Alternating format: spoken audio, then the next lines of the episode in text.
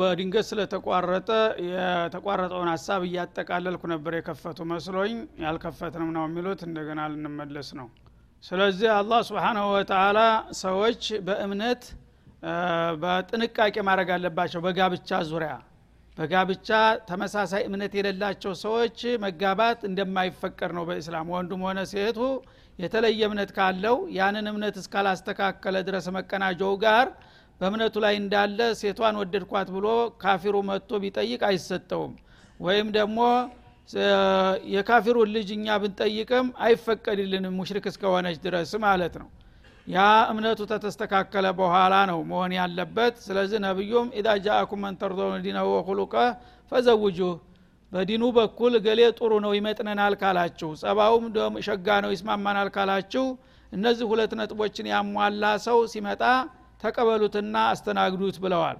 ከዚህ ውጭ ያለው መልኩ የቁመቱ ውፍረቱ ገንዘቡ ኢማራው ሰያራው የሚባለው በእስላም ቦታ የለውም ማለት ነው። እነዚህ ከተሟሉ አቻ ነው። ስለዚህ እንግዲህ አሁንም አላህ ስብሓናሁ ወተላ የዕለት ተዕለት እንቅስቃሴያችንን ማህበራዊ ህይወታችንን በዲናችን እንዴት መምራትና መመጠን እንዳለብን እያሳየን ነው ማለት ነው። በዚህ ነጥብ ላይ ምንድን ያለህ አቋም? ሙስሊም ከሆንክ እያለ ነው እኛ ግን ብዙ ጊዜ በተለምዶ ሙስሊም ከሆንኩኝ መስጅድ እጀ ከሰገድኩኝ በቃ ገሌ ሷሌህ ነው ይባላል። ሌላው እንደፈለገ ማለት ነው። የዚህ አይነት እስላም አላህ አይፈልግም። አላህ የሚፈልገው እለት ተዕለት የምሰራት ስራ በእሱ ፍቃድ ላይ የተመሰረተች ስትሆን ነው ማለት ነው።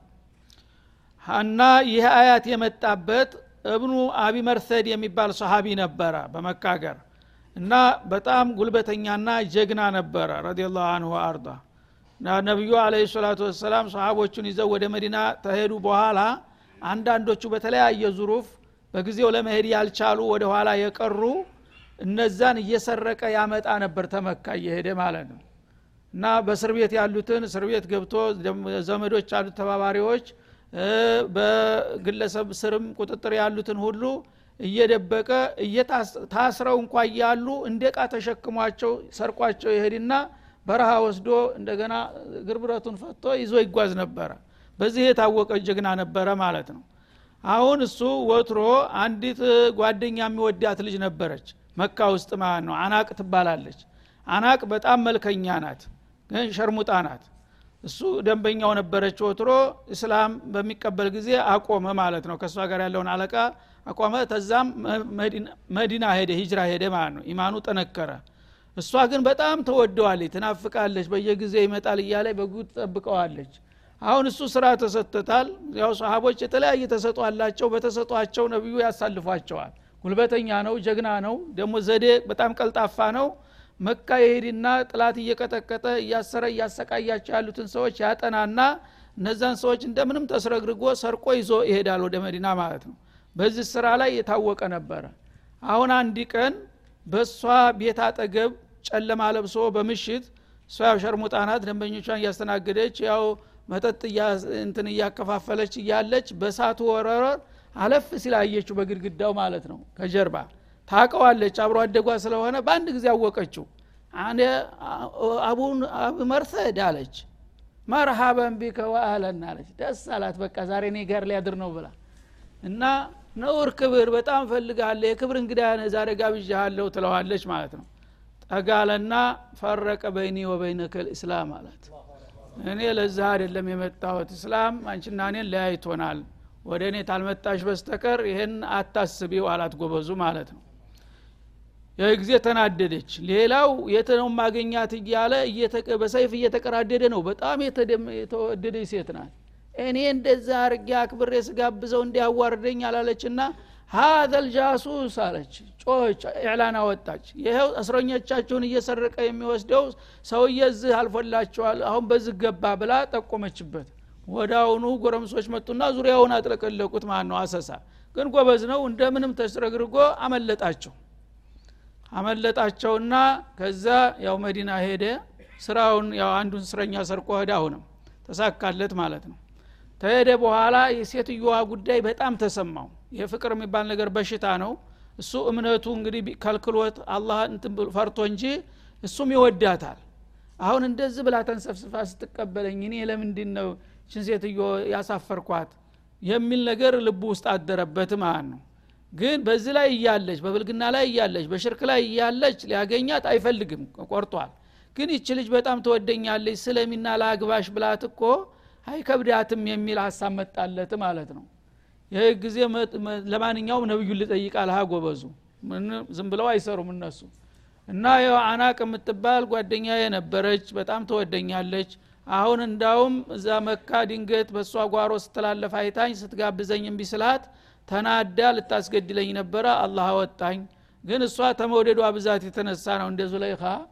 አሁን ይችን ልጅ አገባሻለሁ ሰልመሽ ንይ ብዬ ብልክባት ልትመጣ ትችላለችና ይፈቀድልኛል ወይ ብሎ ጠየቀ ነቢዩን አለ ሰላቱ ወሰላም። ያነ ይሄ ነገር አደገኛ ስለሆነ የእሷንም አቋም ስለሚያጌታ በዚህ ጉዳይ ላይ ይሄን አየት አወረደ። ወላ ትንኪሑል ሙሽሪካት አለ።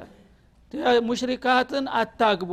እሷ ብትወድህም ብትፈልግህም እሷ ወደ እሷ ስባ ጀሃነም ልጨምርህ ነው የምትፈልገውና አበደን እንደዚህ አይነት ነገር አይታሰብም ብሎ አላህ ፈትዋ ሰጠ ማለት ነው አሁንም በእነሱ ሰበብ እንግዲህ በየዘመኑና በየሀገሩ የዚህ አይነት ነገር አላቃ ያላቸው ሰዎች ለፍቅርና ለጊዜያዊ ቁንጅና ብለው ኢማናቸውን እንዳይሸጡና ለጀሃነም እንዳይዳረጉ በዚህ አጋጣሚ ማስጠንቀቂያ መጣ ማለት ነው። እና ነገሩ እንደ ቀላል እንዳይታይ ከነ ውጤቱ ቁልጭ አድርጎ አስቀምጠው ወለው አዕጀበኩም እያለ ቢያስገርማችሁም እሱን የመሰለ ጀግና እሷን የመሰለ ቆንጆ አይገኝም እያላችሁ እንዳትሞኙ። ለምን? እነዚህ ሰዎች ኡላይከ የድዑነ ኢለናር የወደደና ያበደ እንደሚባለው አንድ ሰው ከወደድከው እሱ ያለህን ሁሉ ማድረግ ግዴታ ነው። እና አበድኩልህ ነው የምትለው ማለት ነው። እሷ ተወደድካት ታወቀች ማንነትህን ስሜትህን እኔን የምትወደ ከሆነ ሃይማኖትን ቀይር ነው የምትልህ ነገ ማለት ነው። የዛ ጊዜ እሷን ላለማስቀየም ብለህ ደግሞ ገባይበት ጉድጓድ እገባለሁ ትላለ ለጃሃንም ተዳረክ ማለት ነው በተቃራኒውም ከሆነ እሷ ሰውየውን ከወደደችው በቃ ፈለግከው ይዘህኝ ሁድ ነው የምትለው። የዛ ጊዜ ጃሃንም ነው ይዟት የሚሄደው ካፊር ከሆነ ማለት ነው። ለዚህ ሲባል አላህ ስብሓናሁ ወተላ እኛ እንደ ቀላል የምናየውን ነገር ይሄ ነገር የጀሃነም ጉዳይ ነው እና የኔን ጥላቶች በዛ በተሳሳተ አቋማቸው ላይ እያሉ በጋብቻ እንጣመራለን ብትሉ ያው ከእምነቴ እሷ ወይም እሱ ይሻለኛል ማለት ስለሚሆን አይናችሁ እያያችሁ ጀሃነም እንዳትገቡ ተጠንቀቁ ሲል መመሪያውን አወረደ ማለት ነው። ወዩበይኑ አያቲህ ሊናስ ተመልከት። እና አላህ ስብሓናሁ ወተላ አንቀጾችን ለሰዎች በዚህም ጉዳይ በዚህ መልክ ይገልጣል አለ። ለምን? ለአለሁም የተዘከሩነ ፊ መሳሊሕም ዱንያውየት ወልኡኽረውያ በዱንያም በአኸራም የሚጠቅማቸውን ነገር ተገንዝበው ተስተት እንዲዲኑ እንደዚህ መመሪያዬን አወርዳለሁኝና በዚህም ረገድ ሰዎች በእምነት የተለያዩ ሰዎች በፍቅር ትንብላችሁ ተጠምዳችሁ ስተት ላይ እንዳትወድቁ መጠንቀቅ አለባችሁ አላ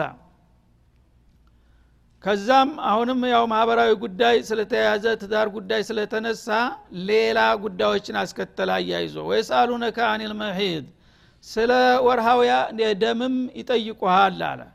ጥቅቅን ነገሮችም መስሎ የሚታዩን ነገሮች አላህ ስብሓነ ወተላ ምን ያህል ጉዳት እንደሚያመጡ ስለሚያቅ ይነግርሃል ማለት ነው። እንግዲህ የወርሃዊ ደም የሴቶች ደም በቁርአን ደረጃ ተነስቶ እንዴት መመሪያ ይሰጣል ሊል ይችላል።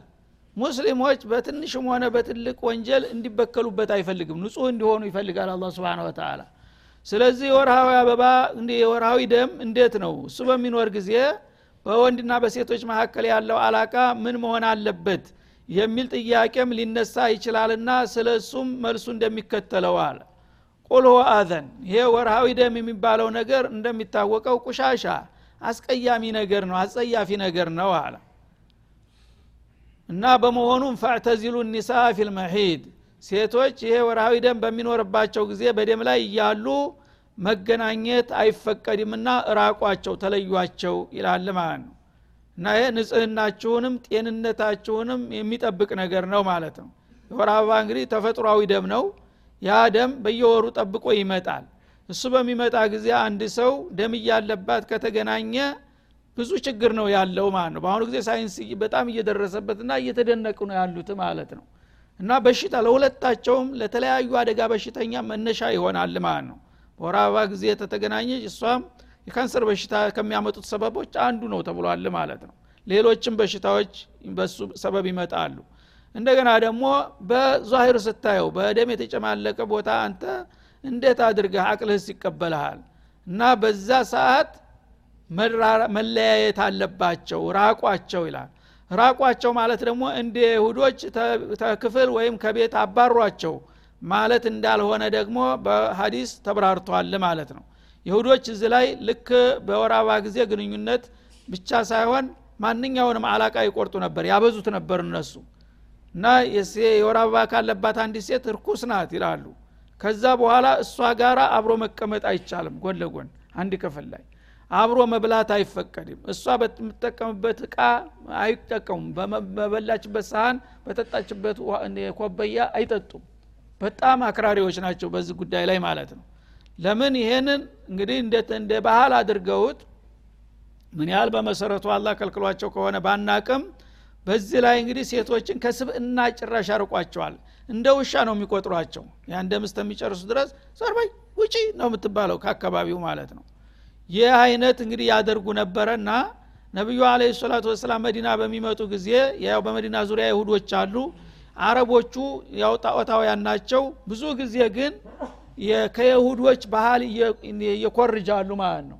የሁዶች ይህን ነገር በጣም ሲያጥላሉትና ሲያጋንኑት ሲያው እነሱም እየጠሉት ሄዱና በግንኙነት ብቻ ሳይሆን ልክ እንደነሱ ከቤት ማስወጣት የነኩትን እቃ አትንኩስ ተማለት ድረስ ሄዱ ማለት ነው። ይሄ ጥያቄ ሲቀርብ ግን አላህ ቢኩል አዳላ መለሰው እንደ ይሁዶችም በጣም ሳታገንኑና እነሱን ሳታዋርዱ እንደ ክርስቲያኖቹ ደግሞ በተቃራኒው እነሱ ደግሞ ግድ የለም ግንኙነት ማድረግ ይቻላል ይላሉ ማለት ነው። እስላም ግን ወሰጥ ነው ሁልጊዜ ማለት ነው ወራባ ካለባት ግንኙነት አይፈቀድም። ተግንኙነት ውጭ ያሉ ነገሮች ግን ይቻላል ማለት ነው። እፍአሉ ቢህነ ገይረ ኒካህ ብለዋል ማለት ነው።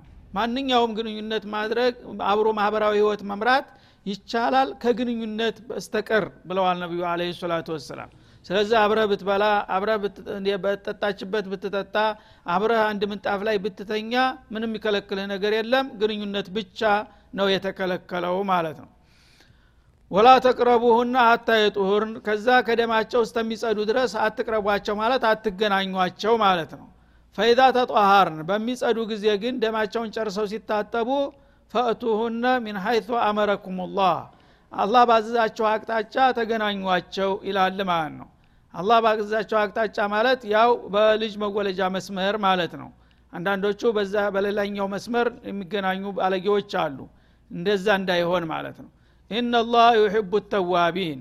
እስከ ዛሬ ምናልባት ባለማወቅ ስተት የፈጸማችሁ ካላችሁ አላህ ከስተታቸው ተጸጽተው የሚመለሱን ይወዳልና ተዛሬ ጀምራችሁ ከዛ ስተት ወጥታችሁ ምህረት ብትጠይቁ እቀበላችኋለሁ ይላል። ወዩሕቡ ልሙተጠሂሪን።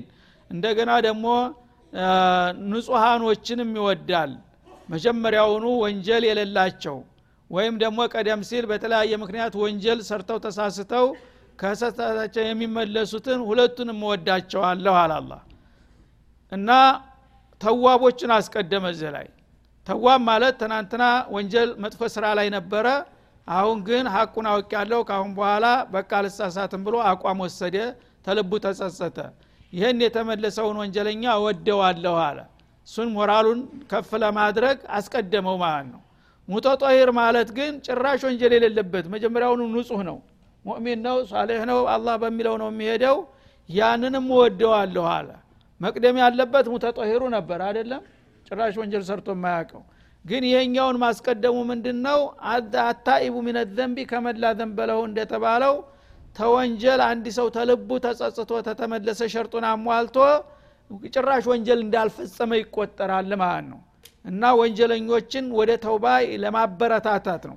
ብዙ ሰዎች በወንጀል እንዲቀጥሉ የሚያደርጋቸው የወንጀላቸውን ክብደትና ክፋት ይገነዘቡና ይህን ሁሉ ጊዜ ስጨማለቅ ኑሬ አሁን እኔ የተመለስኩ ተውባረኩኝ ብል እውን ይቀበለኛል? አይቀበለኝም። ላይቀበለኝ ነገር በአንድ ፊቱ ያው ፍላጎቴን ስተመጨረሻው መቀጠል አለብኝ ብለው ነው የሚቀጥሉት ማለት ነው። ይህ አይነት ጉዞ እንዳይጓዙ ተተመለስክ እቀበላለሁኝ። አትፍራ ልክ እንደ ሙተጦሂሩ ነሃንተም በማለት ጭራሽ ወንጀል ሰርቶ የማያውቀው ንጹሐንና ተወንጀል ተመልሶ ደግሞ ወደ እኔ ፍቃድ የመጣውም ሁለቱም እኔ ዘንዳ ተወዳጆች ናቸው ሲል ማግባቢያ ሰጠ ማለት ነው። ስለዚህ አላህ ፍቃዱ ሆኖ ከመለሰህ በማንኛውም ጊዜ ከተመለስክ ከልብህ ጌታ እንደሚቀበልህ በማያጠራጥር መልኩ አስቀመጠ ማለት ነው። ኒሳኡኩም ሀርሱን ለኩም። አሁንም ያው ማህበራዊ ጉዳዩን በመቀጠል ሴቶቻችሁ ወይም ባለቤቶቻችሁ ለእናንተ የአዝመራ ቦታ ማለት ናቸው ይላል በመሆኑም ፈእቱ ሀርተኩም የአዝሪት ቦታችሁን ልትመጡ ትችላላችሁ። አናሽእቱም በፈለጋችሁት ሁኔታ ይላል ማለት ነው። ወቀድሙ ሊአንፉሲኩም ለማንኛውም ደግሞ ለራሳችሁ የሚጠቅመውን ነገር አስቀድሙ።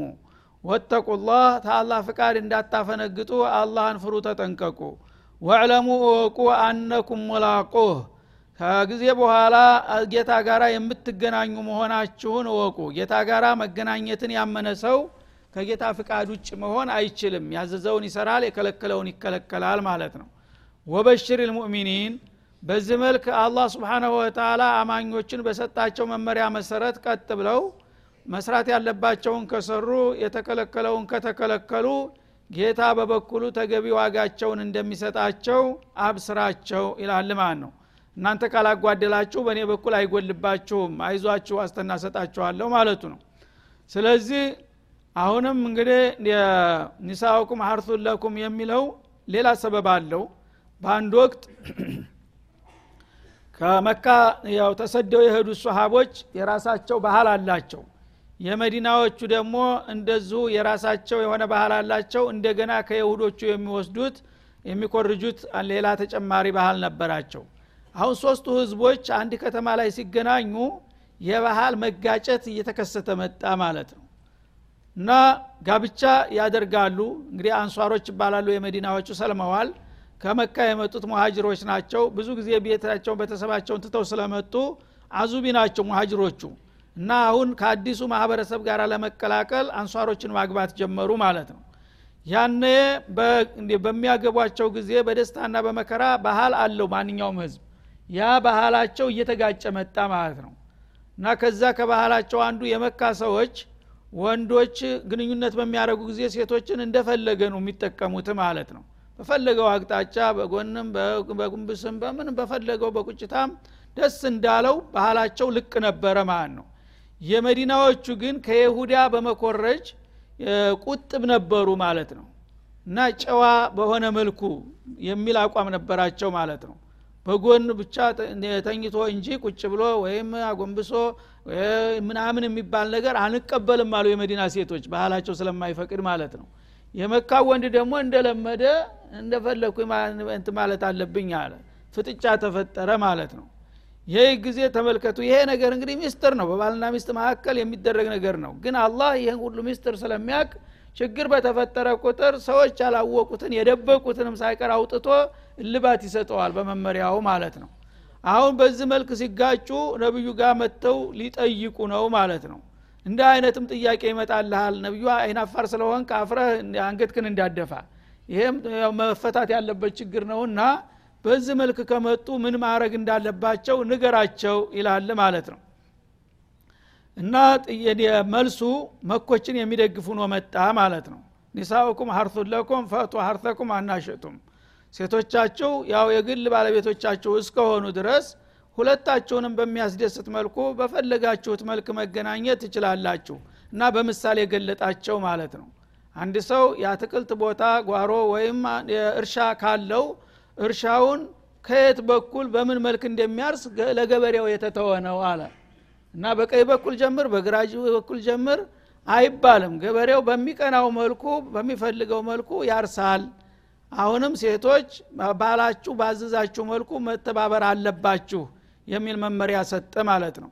ምክንያቱም መጀመሪያውኑ ያ ሙቀየድ የሆነው ባህል የእነሱ ባህል አይደለም። ከይሁዶች ኮርጃ ያመጡት ነው።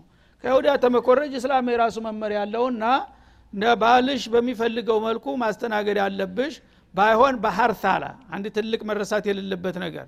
አንዳንድ ባለጌዎች ሉጥይ በሆነ መልኩ መገናኘት የሚፈልጉ አሉ። ያ እንደማይፈቀድም ለመጠቆም በአዝመራ ቦታ አለ። ማለት ሲዘራ ውጤት በሚያመጣበት ቦታ ልጅ በሚወለድበት መስመር እስከሆነ ድረስ ከዛ በፈለገው በግራ በቀኝ በቁጭታ በቁም ቢሆንም ችግር የለም ባልሽ ባለሽ መልክ ማድረግ አለባችሁ ብሎ መልስ ሰጠ ማለት ነው አና ሽእቱም ማለት ከይፈ ሽእቱም በፈለጋችሁበት አቅጣጫ። ግን በፈለጋችሁበት አቅጣጫ ተብሏና በዛኛው መስመርም እንዳትሉ ለአዝመራ በሚበቅልበት አለ አላ ስብን ወተላ ፍሬ በሚወጣበት ነው እንጂ በዛኛው መስመር አይፈቀድም ማለት ነው። ወቀድሙ ሊአንፉሲኩም ለማንኛችሁም ለራሳችሁ የሚበጀውን ነገር አስቀድሙ ይላል። ማለት ጊዜያዊ ፍላጎታችሁን ለማርካት ብቻ ጌታ በማይፈቅደው መልክ ህዳችሁ ሰተላይ እንዳትወድቁ በዛ ፈንታ ይልቁንስ ጌታ በሚወደውና በሚፈቅደው መንገድ ሄዳችሁ እዚህ ለጊዜውም ፍላጎታችሁን አርክታችሁ ጌታም ዘንድ አጅር የምታገኙበትን መንገድ ተከተሉ ይላል ማለት ነው። ወይም አዝካረ ሊቃ የግንኙነት ዚክር አለ። ቢስሚላህ ብሎ አዑዙ ቢላህ አላሁመ ጀኒና ወጀኒብ ሸይጣነ ማረዘቅተና የሚል በሀዲሰን ሶሒህ የተነገረ አለ። ያንን ዱዓ በመቅራት የሚወለደው ልጅ ሷሊሕ እንዲሆንላችሁ በዛ መልክ ጀምሩ እንጂ በግራ በቀኝ የሚለው እንኳን አያጨቃጭቃችሁም ችግር የለም አላቸው ማለት ነው። እና ወተቁላህ በማንኛውም ሁኔታ እንግዲህ በእነዚህ ሁሉ ነገሮች አላህ ባዘዛችሁ መልክ ከሄዳችሁ ከጌታ ቁጣና ቅጣት ትድናላችሁና አላህን መጠንቀቅ በዚህ መልክ ነው። ወዕለሙ እወቁ አነኩም ሙላቁህ የሰራችሁትን ሰርታችሁ ያወራታችሁ አውርታችሁ ነገ ከሞት ተነስታችሁ ጌታ ጋር እንደምትገናኙ አትጠራጠሩ። በእርግጠኝነት እወቁ። የዛ ጊዜ ስትገናኙ ደግሞ የሚያዋጣው በእሱ ፍቃድ መመራታችሁ ነው ማለት ነው። ወበሽር ልሙእሚኒን እና አማኞች በተሰጣቸው መመሪያ ሁሉ ቀጥ ብለው የሚከተሉ ከሆነ እንዲህ አይነቶቹን አማኞች አላህ ፊ ዱኒያ ወልአኸራ ለመልካም እድል እንደሚያበቃቸው አብስራቸው። እነሱ ከመስመር እስካላፈነገጡ ድረስ እኔ ግን ለወዳጆቼ የምሰጠውን ሽልማት አውቃለሁ ሲል አበሰረ ማለት ነው። እና በሁሉም እንግዲህ በህይወት ዘርፍ እስላም የማይገባበት ነገር የለም የሚባለው ይሄ ነው። በምናልባት በዘፈቀር ዝም ብለ ይሄ ምን ያደርጋል? ደስ ይላል የሚባል ነገር የለም። እና አንድ ነገር ልሰራ ስትፈልግ ዲን ምን ይላል? እስላም ይሄን ነገር ይፈቅደዋል የሚለው ጥያቄ አንሳ መልሱን በቁርአን ውስጥ ታገኛለህ። ቁርአን ውስጥ በአጋጣሚ ከሌለ ደግሞ ሀዲሰን ሶሒ ውስጥ ይመጣል ማለት ነው እና አላ ኢኒ ኡቲቱ ልኪታበ ወሚትለሁ ወሚትለሁ አሉ። ቁርአን እንደ ዋና መሰረት ነው መመሪያ ሆኖ የመጣው። ግን ከቁርአን ጋር ደግሞ ሁለት እጥፍ መመሪያ ተሰጥቶኛል አሉ። ሁለት እጥፍ እንግዲህ አንድ ሶስተኛውን ነው የሚሸፍነው ተሸሪአት ልእስላም ማለት ነው። ሀዲሱ ግን ሁለት ሶስተኛውን ይሸፍናል በማብራራት እያሰፋው ሂዶ ማለት ነው። ከዚህ አይወጣም ኢስላም። እና በዚህ መልክ እንግዲህ ጌታን ከፈራችሁና በፍቃዱ ከተመራችሁ አላህ ደግሞ የምትመኙትን መልካም ሁሉ እድል እንደሚሰጣችሁና ከምትፈሩት ሁሉ እንደሚያዲናችሁ ቃል ይገባላችኋል እያለ ነው ማለት ነው። ስለዚህ እንግዲህ ከዚህ ተነስተን ራሳችንን በራሳችን ማለማመድ አለብን። እስከ ዛሬ ባለማወቅ በልቅነት ዝም ብለን በዘፈቀድ የምንጓዘው ሁሉ የምንሰራውን ነገር ከመስራታችን በፊት ትንሽ ነገር ናት ብንልም እንኳን መጠርጠር አለብን። እኛ ጋር ትንሽ ሁና አላህ ዘንድ ትልቅ ልትሆን ትችላለች ይሄ ነገር በዲኑ እንዴት ይታያል ተብሎ መጀመሪያ መጠየቅ እና ማወቅ አለብህ ሁክሙን ማለት ነው። ወበሽር ልሙእሚኒን አልሙጢዒነ ማለት ነው። ቢሃዚህ ተውጅሃቲ ወልኢርሻዳት። እነዚህን መለኮታዊ መመሪያዎችና መተዳደሪያዎች ተቀብለው በህይወታቸው ላይ የሚያውሏቸው ሰዎች የጌታ ብስራት ይገባቸዋልና አይዟችሁ። እናንተ በዚህ መልክ ህይወታችሁን እስከመራችሁ ድረስ የአላህ ወዳጆችና ጻድቃኖች ናችሁ ብለ አብስራቸው እያለ ነው አላ ስብን ወተላ ከዛ ቀጥሎ ወላ ተጃአሉ ላህ ዑርዶተን ሊአይማኒኩም። አላህን ስብሓናሁ ወተላ ለቃለ መሐላዎቻችሁ ኢላማ አታድርጉ ይላል ማለት ነው። ደግሞ ሌላው ጉዳይ እና በቃላት ደረጃም ሳይቀር ማለት ነው። በቃላት ስተት ሰዎች ለቅጣት ሊጋለጡ ይችላሉ። እና አላህን ከሚያስቀይሙ ነገሮች አንዱ ገደብ የሌለው ቃለ መሐላ ነው ማለት ነው። አንዳንድ ሰዎች ልማድ ሁኖባቸው በትንሹ በትልቁ በተጠየቁት ባልተጠየቁት ነገር ወላሂ ካላሉ የማይናገሩ ሰዎች አሉ። ወላሂ የሚባለው በመሰረቱ አንድ ነገር ስትጠየቅ አንተ normal መልስ ስትሰጥ ያ ሰው የሚጠራጠር ከሆነ ነው። ይሄ ነገር ያለኝ እውነት ነው ወይስ የሚል ከሆነ ስሜት ካየህበት ወላሂ አትጠራጠር ትለዋለህ ለማረጋገጥ ማለት ነው። እንጂ ዝም ብለህ ወላሂ እንደዚህ ነው ወላሂ ከዛ ወላሂ አንዳንዶቹ ወላሂ የሚለውን መንደርደሪያ ቃል ያደረጉታል ጭራሽ። በማያስፈልገው ሁሉ ነገር ወላሂ እንዴት ይባላል ዝም ብሎ? ምክንያቱም አላህ አዕظም ልዑظማ ተታላቆች ሁሉ የበለጠ ታላቅ ነው። አላህ መከበር አለ መፈራት አለበት ስሙ ራሱ።